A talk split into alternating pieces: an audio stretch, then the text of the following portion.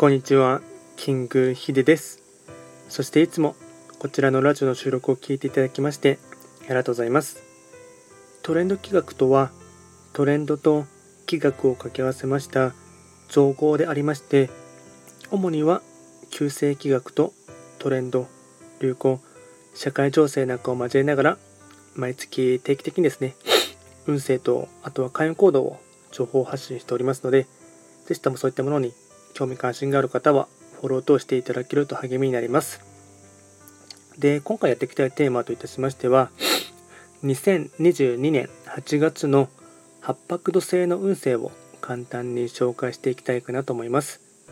ただし、8月と言いましても、気学の場合、暦は旧暦で見ていきますので、具体的な日数で言いますと、8月7日から9月7日までを指しますので、よろしくお願いいたします。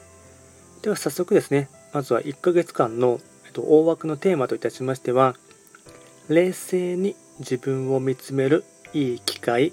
これがですね、大枠のテーマとなります。では早速全体運ですね。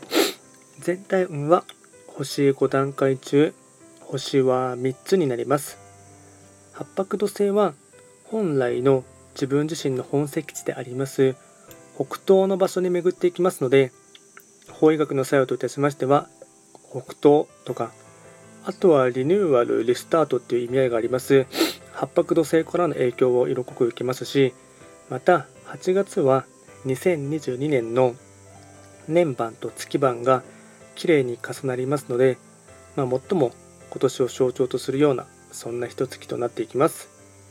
では全体的なですね流れといたしましてえっと、ポイントですね、4つにまとめていきますが、まずは1つ目、想定外の変化、ただし慌てずに新しい波を受け入れる。